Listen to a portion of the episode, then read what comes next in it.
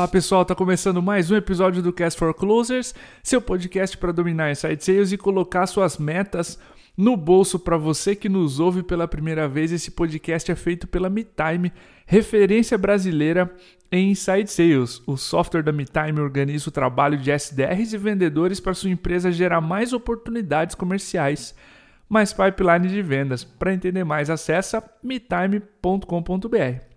Nós estamos mais uma vez gravando esse episódio aqui no Clubhouse. É, essa é a última live de abril do Cast for Closers aqui no Clubhouse. A gente está muito feliz que vocês entraram, deram feedback, vocês fizeram perguntas, encheram nossos convidados aqui de perguntas e é muito legal trazer esse conteúdo nesse formato. A gente gostou bastante dessa experiência. Em maio a gente retoma as entrevistas no formato que você já conhece. O tema de hoje é vendas enterprise ou vendas para grandes contas e para falar sobre isso, para responder as dúvidas, a gente trouxe o Denis está citando Managing Director na SAP. O Denis já esteve com a gente duas vezes no Cast for Closers, é uma das pessoas que eu mais respeito no Brasil sobre vendas para grandes contas. E se você está ouvindo esse episódio agora e faz esse tipo de vendas, eu recomendo que você cole no Denis e deixe aqui as suas perguntas a ele. O Denis já esteve nos dois lados da mesa, como empresa pequena numa startup, vendendo para grandes contas e, claro, como SAP comprando outros fornecedores, outros serviços né, de fornecedores. Eu acho que essa experiência é muito legal trazer esses dois lados da resposta, beleza? Eu vou aqui primeiro chamar o Denis para agradecer e, claro, Denis, fica à vontade aí para fazer a sua introdução, para se apresentar para o pessoal e depois eu vou abrir o microfone para as perguntas, beleza? Denis, seja muito bem-vindo. Ah, legal. Bom, eu comecei, eu tenho toda a formação em marketing, né? então sou formado em marketing, tenho curso de extensão em marketing, tenho toda a formação em marketing comecei no mercado de tecnologia é, na TOTOS, quando chamava Microsig ainda, né? lá atrás, no século passado. então comecei na área de canais, com toda essa, essa parte que a TOTOS escalou o mercado brasileiro através dos seus canais depois passei para a parte de vendas, trabalhei em um canal, né? Então tenho a visão de canal também, trabalhei no canal da Oracle, né? E comecei, depois fui para SAP. Tá? Fui para SAP, trabalhei seis anos na SAP de 2005 até 2011. Saí, né? Fui o primeiro gerente de canais de Business One no Brasil, aí focado em vendas, focado em enablement também. Saí da SAP, fui empreender numa empresa nacional de solução SaaS também, chamada J Experts, solução para gestão estratégica, gestão de projetos, gestão de, de portfólio, né?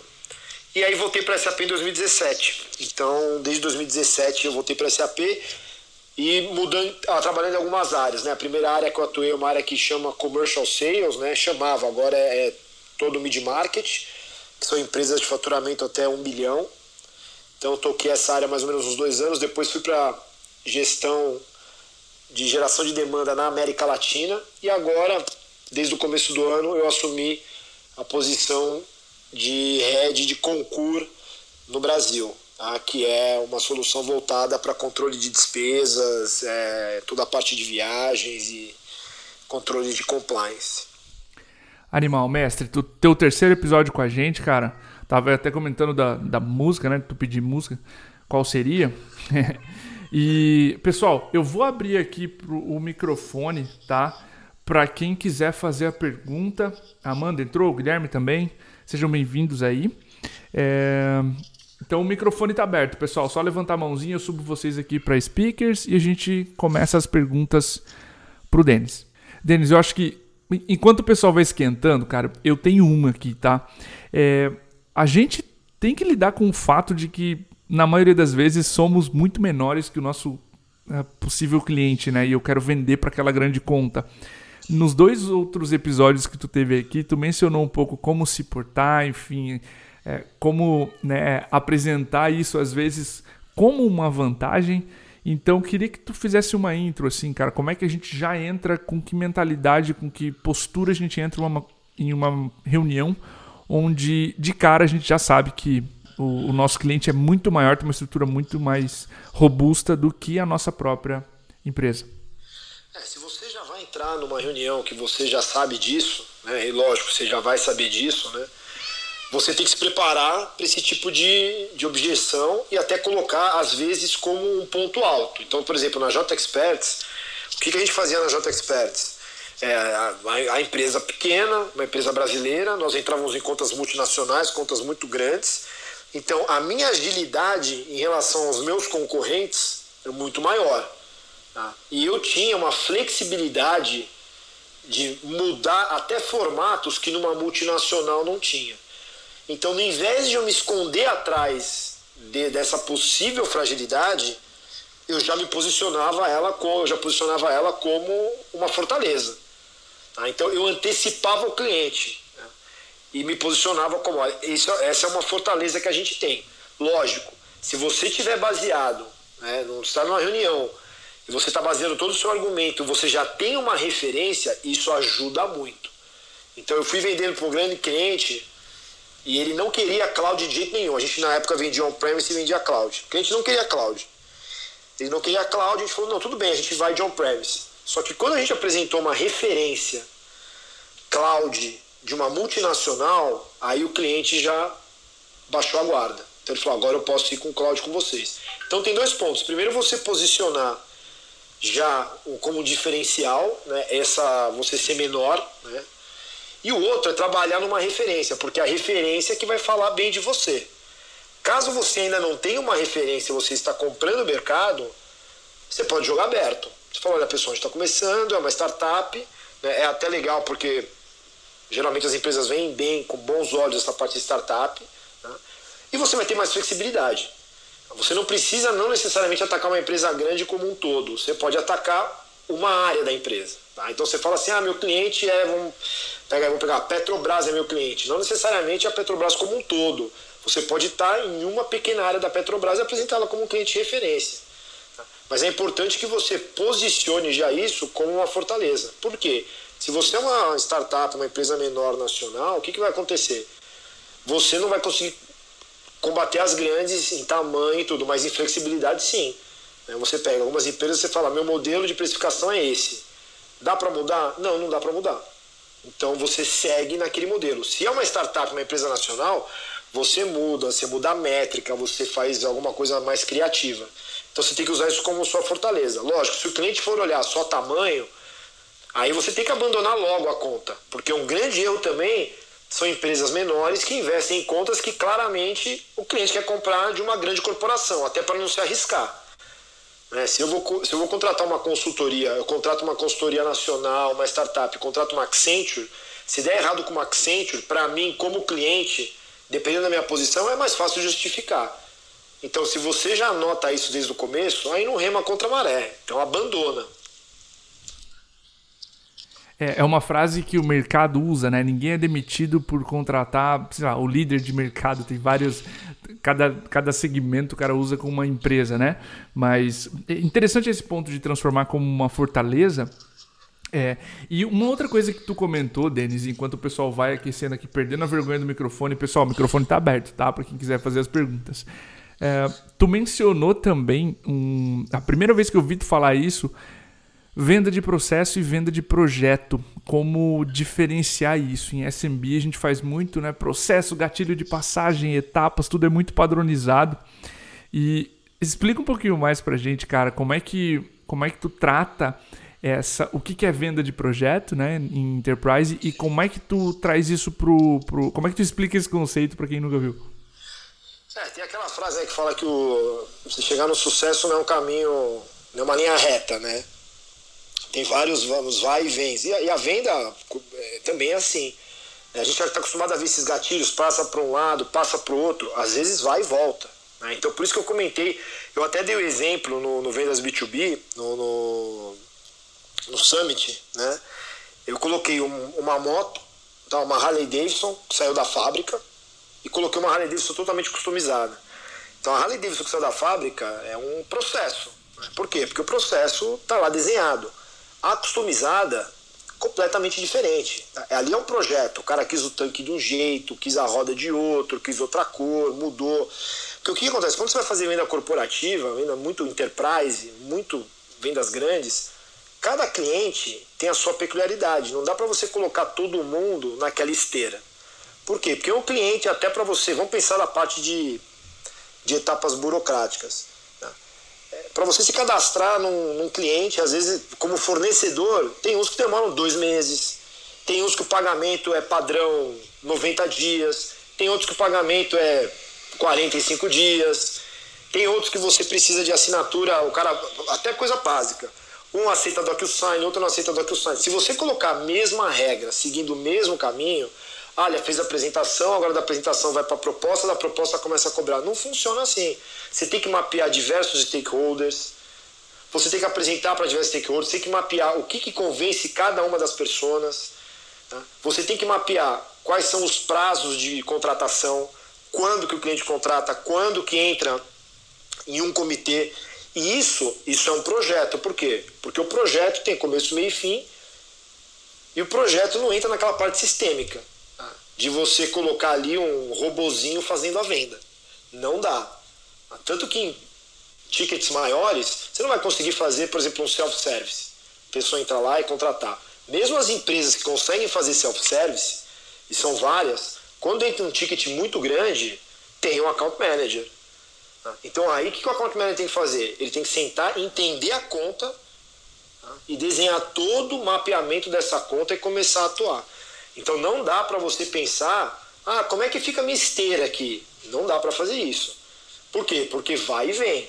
Tem projetos que vão, vem, já fez POC e agora? Agora tem que retomar porque trocou toda a diretoria, aí voltou. Então, assim, por isso que eu comentei, você tem que trabalhar como um projeto. Inclusive, muitos vendedores às vezes buscam, né? Falar ah, qual. O que, que você me indica de podcast é, bom para vendas? Eu sempre indico o Cast for Closers, que entra bem na parte de vendas, e indico também o 5 Minutes é, PM Podcast do Ricardo Viana Vargas, que é um podcast para gerente de projeto.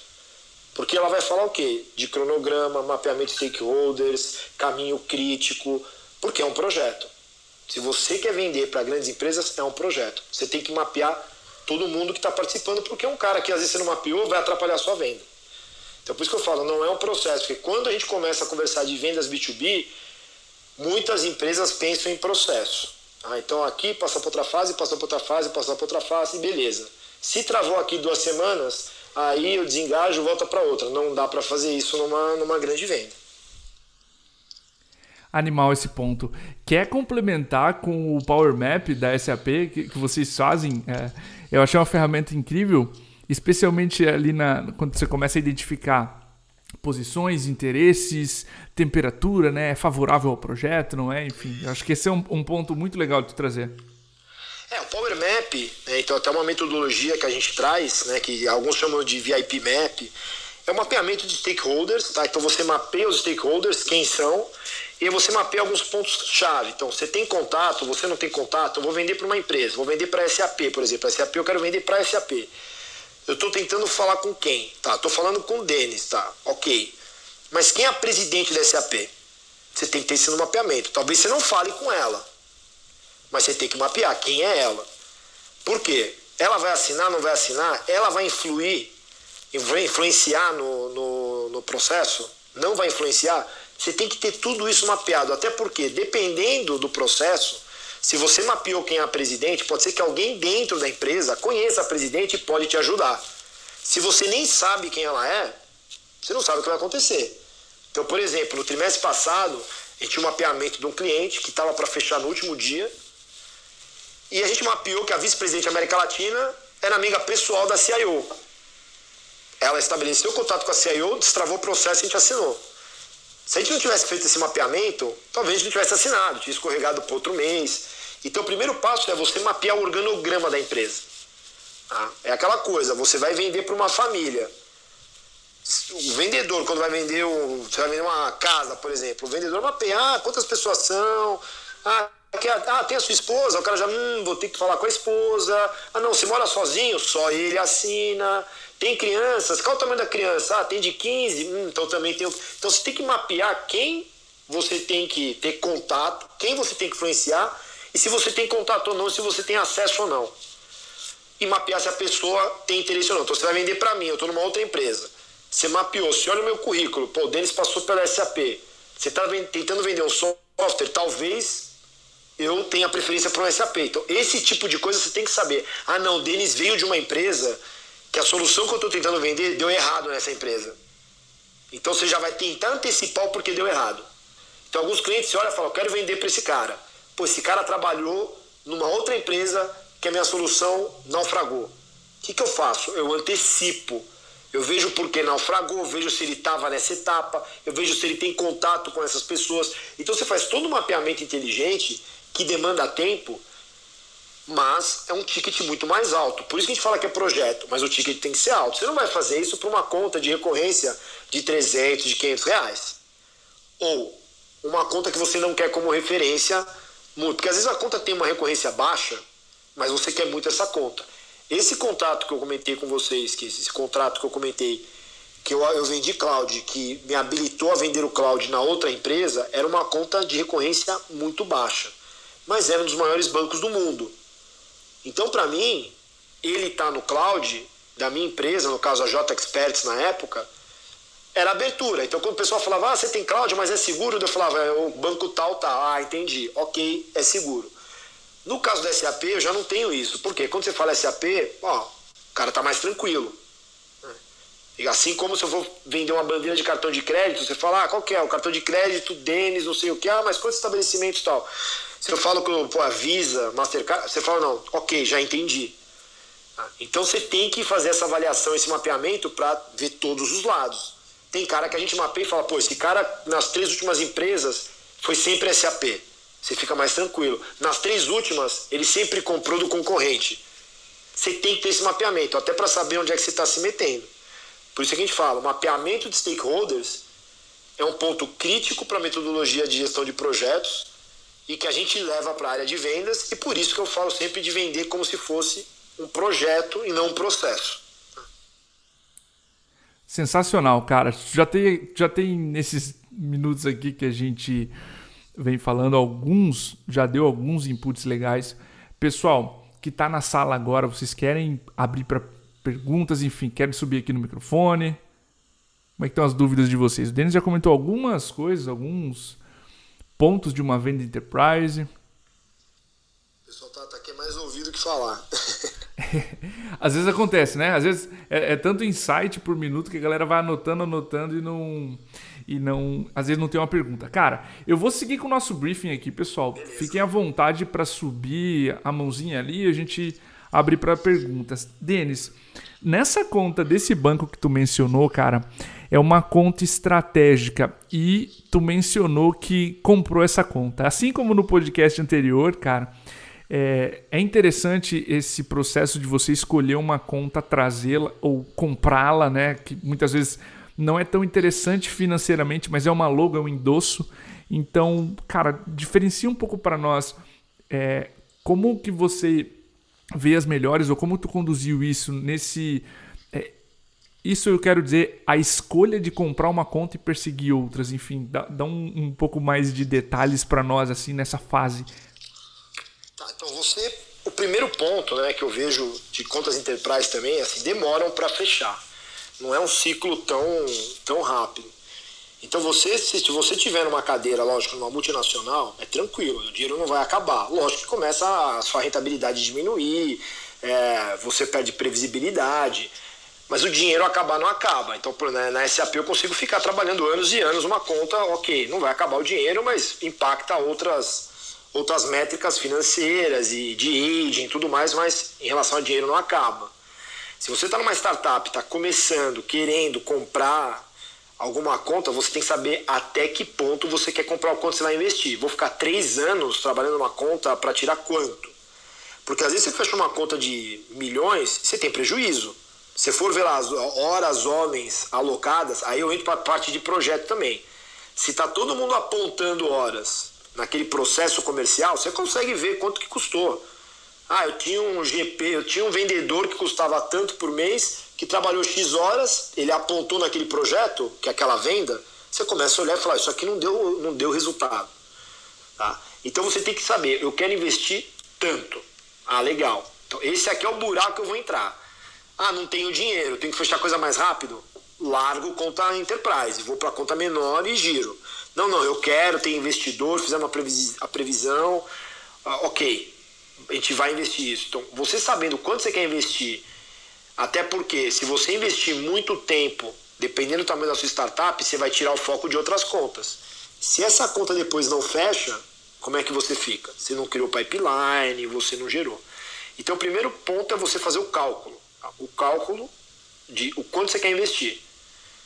Quais são as contas-chave? Então, por exemplo, esse banco para a gente era chave. Por quê? Porque endossar o cloud, a parte de segurança.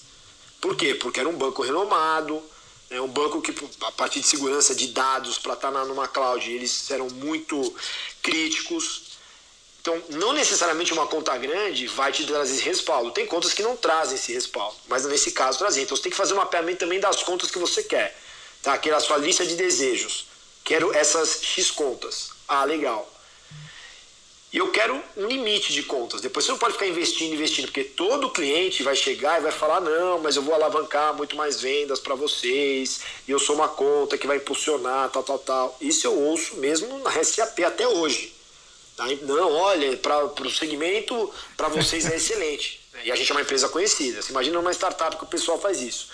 Então você tem que eleger a lista de contas que você deseja trabalhar, tá? que você vai comprar se for o caso. Aquela que o cara vai falar assim: eu pago mil por mês, pode custar muito mais. Você fala: não, eu vou investir nisso. Tá?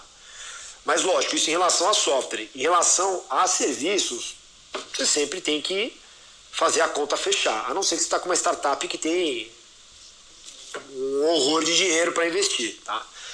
Então você pega, fez a eleição do que, que você quer, fez a eleição do que, que você pode investir, e aí você parte para cima da conta.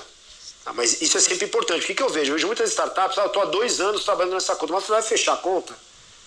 Depois a conta, né? Quando eu falo a conta, não o cliente, né? a conta fecha é, você faz o que você está investindo, depois vai fechar. Ah, não, vou alavancar muita coisa. Aí tem uns que fecham.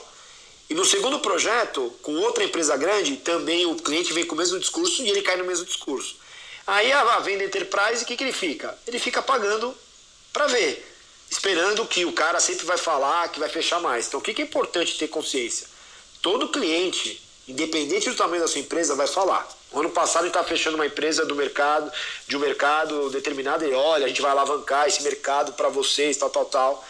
E a empresa é SAP, é gigante, e o cliente fala a mesma coisa para gente. E a gente até tinha mais referências no mercado, mas ele em específico, ele por si só ia alavancar muito mais. Então você tem que ter consciência de onde você quer, o que, que você quer e quanto você vai investir. Para não entrar em rascada, de ficar investindo, investindo, investindo Tá? E depois é igual mão de pôquer, né? Você já colocou tanto naquela mão que você vai até o final ali all in, porque não dá mais para você sair. Tá? Você já tem muito mais para trás ali que você colocou. Então isso é extremamente importante. Tá? E não cair na ilusão de, ah, esse cliente vai alavancar muito mais clientes. Por quê? Alguns alavancam, mas você tem que fazer o trabalho. Depois que fechou, o cliente esquece, vai fazer o trabalho dele. Ah, e alguns nem querem ser referência. Isso tem que ver também. Então é importante você saber o quanto você quer investir e onde você quer investir. Cara, ótimos pontos esses. E faz bastante tempo que a gente conversa sobre geração de demanda, sobre geração de demanda enterprise, né? E tu sempre traz esse exemplo e, e como não muda, né? Às vezes o cara quer influenciar e quer vir com esse discurso até para cima da SAP. Eu acho incrível. é. Boa. Denis, eu tenho. Cara, é, quando, a gente, quando a gente conversou sobre transição de vendas SMB para Enterprise, um dos desafios que eu te questionei, que eu acho legal a gente falar aqui com a audiência nesse, nesse episódio, é como manter a geração de demanda, como criar a pipeline, como se preparar para a seca, né, de, de esperar as vendas surgirem. Como é que você vê as empresas onde tu trabalhou, as empresas que que você vê fazendo isso bem, cara? Como elas se preparam para gerar um pipeline de é, vendas enterprise e não ver o dinheiro acabar antes de trazer as primeiras vendas?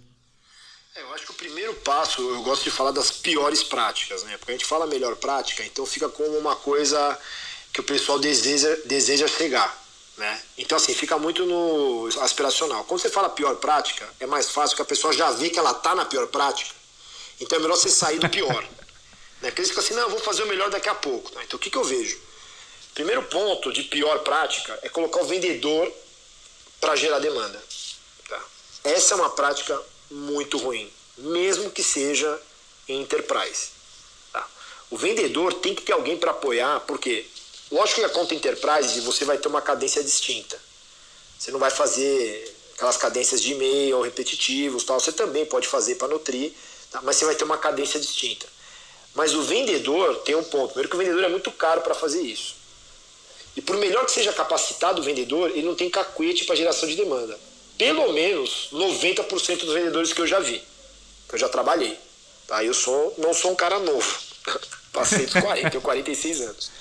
Então, assim, uma prática muito ruim que eu vejo é o pessoal contratando o vendedor caro e colocando para gerar demanda. Por mais que você coloque o vendedor, e aí vem outro ponto que é um contraponto que eu faço. Todo mundo tem que gerar demanda. Eu gero demanda, é, semanalmente, junto com os vendedores, mas eu não tenho que manter esse pipeline saudável 100% do tempo. Então, eu ajudo na geração, até porque eu vou apoiar com a minha experiência na geração, em alguns ajustes finos que tem que ser feitos, que talvez o SDR, o BDR não vão conseguir ver.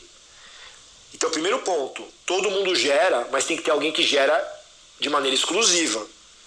Tá? Então eu tenho, eu tenho, eu faço um treinamento de vendas que eu uso uma passagem daquele filme 300, que o acho que é o né, que é o que é o chefe lá do, de Esparta tal, ele chega no combate e o cara fala, pô, mas você falou que a, junta três exércitos, ele fala, pô, trouxe uma, uma porrada de, de caras do meu lado, você trouxe 300 só, né, só esses poucos aí, Aí o cara fala, o que, que você faz? Ele aponta pro cara do exército do lado, né? O cara fala, ah, eu sou marceneiro. E o outro, ah, eu sou açougueiro, eu sou não sei o quê. Daí ele vira pros caras de Esparta e fala, o que, que vocês são? Os caras começam a gritar e falam, sou tudo guerreiro. Se você não tem cara exclusivo para geração, com certeza, a hora que tá no fechamento, a hora que tá numa pré-vendas, o vendedor tá fazendo outra coisa. Você tem que ter alguém fazendo só isso. E o vendedor pontualmente, e o vice-presidente pontualmente, e o presidente da empresa também, fazendo é, ajustes nessa dinâmica. Se é uma startup, o presidente, o fundador, que seja, ele tem que estar muito mais em vendas em geração do que em qualquer outro trabalho administrativo. Porque se você contrata alguém para fazer esse trabalho e ele vai embora depois, ele leva toda a inteligência com você. E o principal é gerar demanda. Porque por melhor vendedor que você seja, se não tem demanda, você não consegue. Você não adianta colocar lá o Cristiano Ronaldo no ataque, a bola não chega para ele. Ele não vai buscar a bola na, na área dele e driblando todo mundo e fazer o gol. Pode até fazer duas vezes isso, mas isso não é, não é consistente. Então, a parte de geração de demanda, você tem que ter uma equipe exclusiva para isso. Ah, Denis, mas os caras não vão conseguir falar. O cara não precisa falar no máximo do detalhe. Não. Ele tem que abrir a porta, ele tem que conhecer alguns gatilhos, ele tem que conhecer o discurso e aí passar para frente. Porque abrir a porta é que é difícil. Porque você vai falar, vai tomar não, você vai fazer um mapeamento, você vai tomar não de um lado, você vai ter que mapear do outro lado. Então é extremamente importante ter equipe exclusiva. Assim como é importante em venda de ticket menor, é importante em vendas de ticket corporativo, de, de, de, de ticket maior. Tá?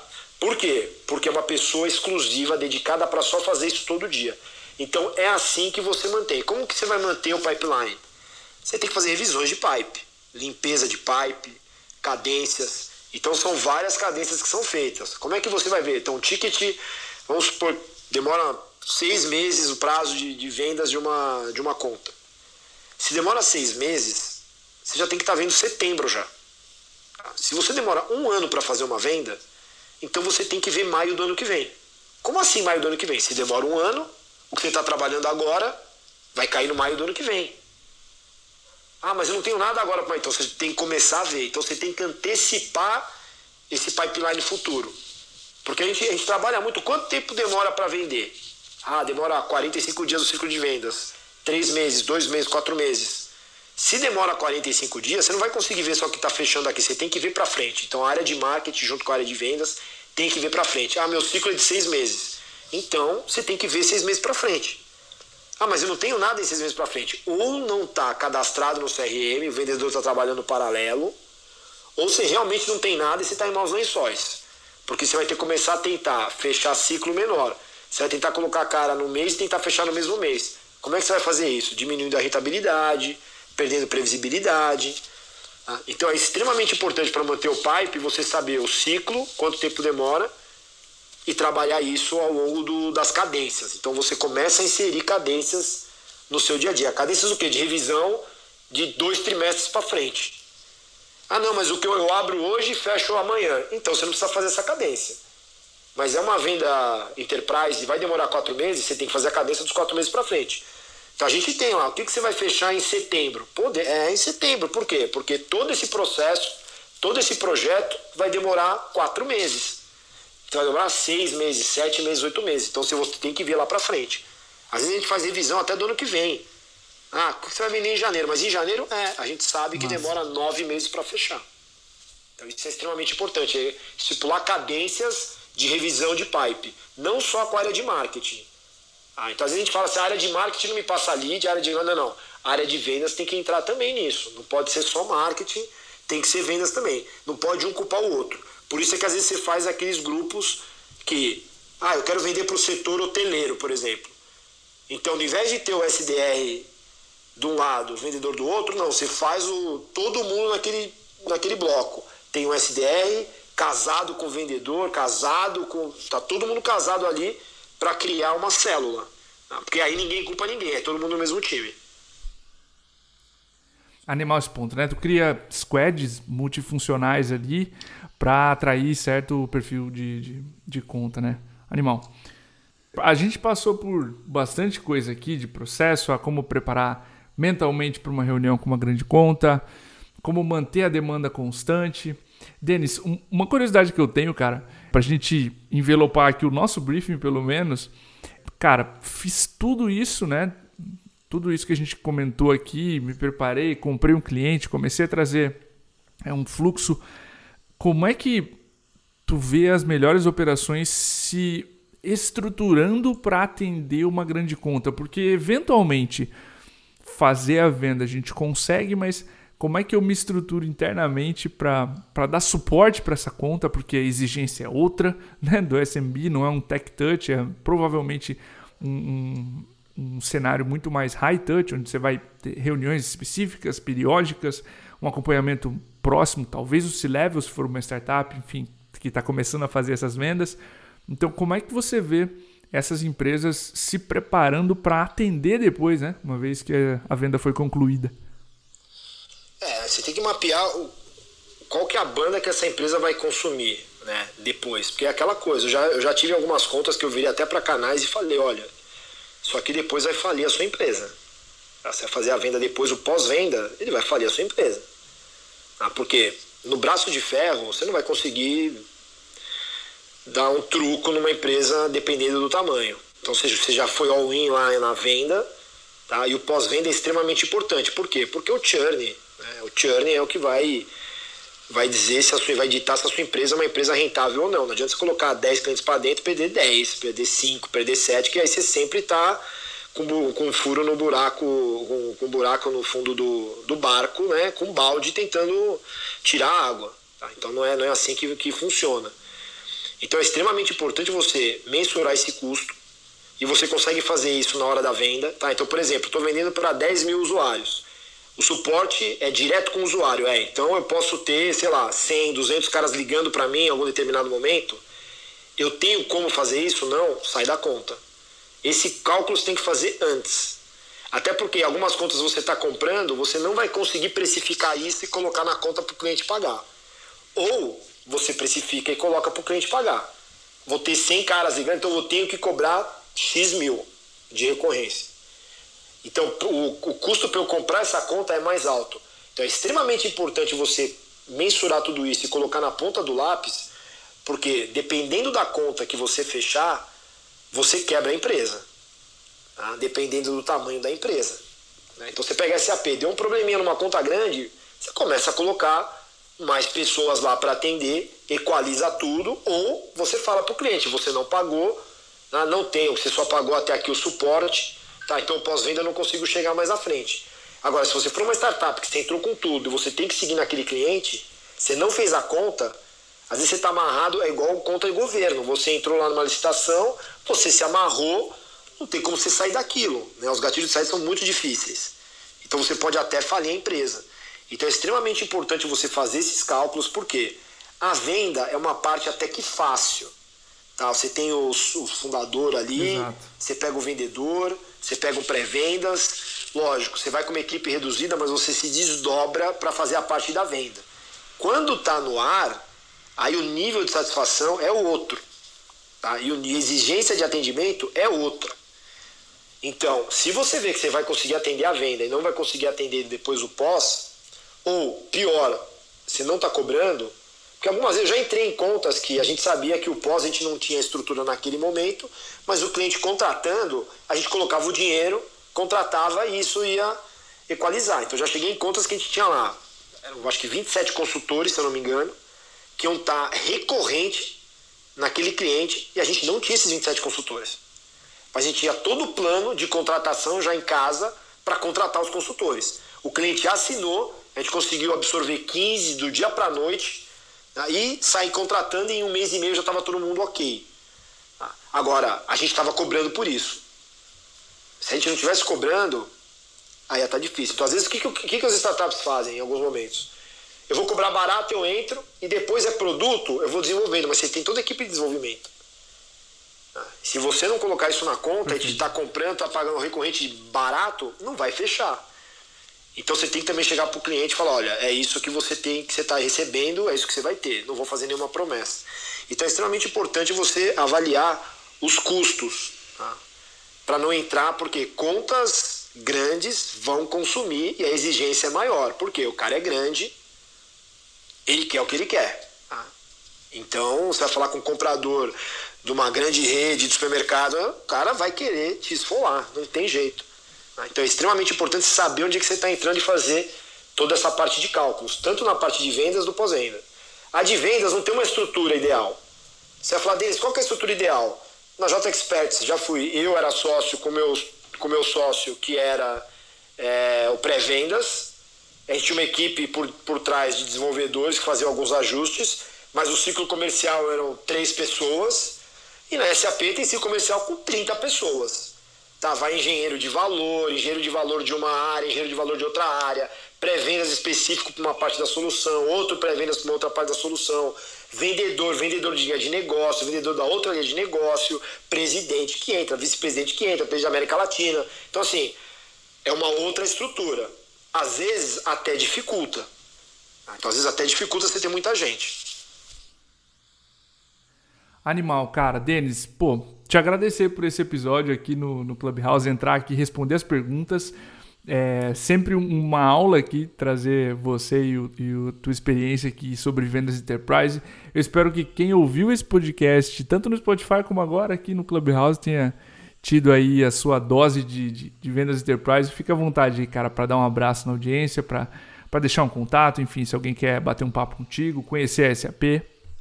Não, legal. A primeira, primeira interação que a gente teve aqui no, no, no Clubhouse, né? Então, é, eu agradeço esse convite, terceira vez, né? As duas outras no, no podcast. e estou disponível no denis.tacitando, que é o LinkedIn, né? Que eu sou super ativo no LinkedIn, respondo as perguntas, pode fazer contato que eu, que eu sempre respondo. Maravilha, pessoal. É isso. Para você que acompanhou esse episódio até agora, um abraço e até o próximo. Valeu, pessoal.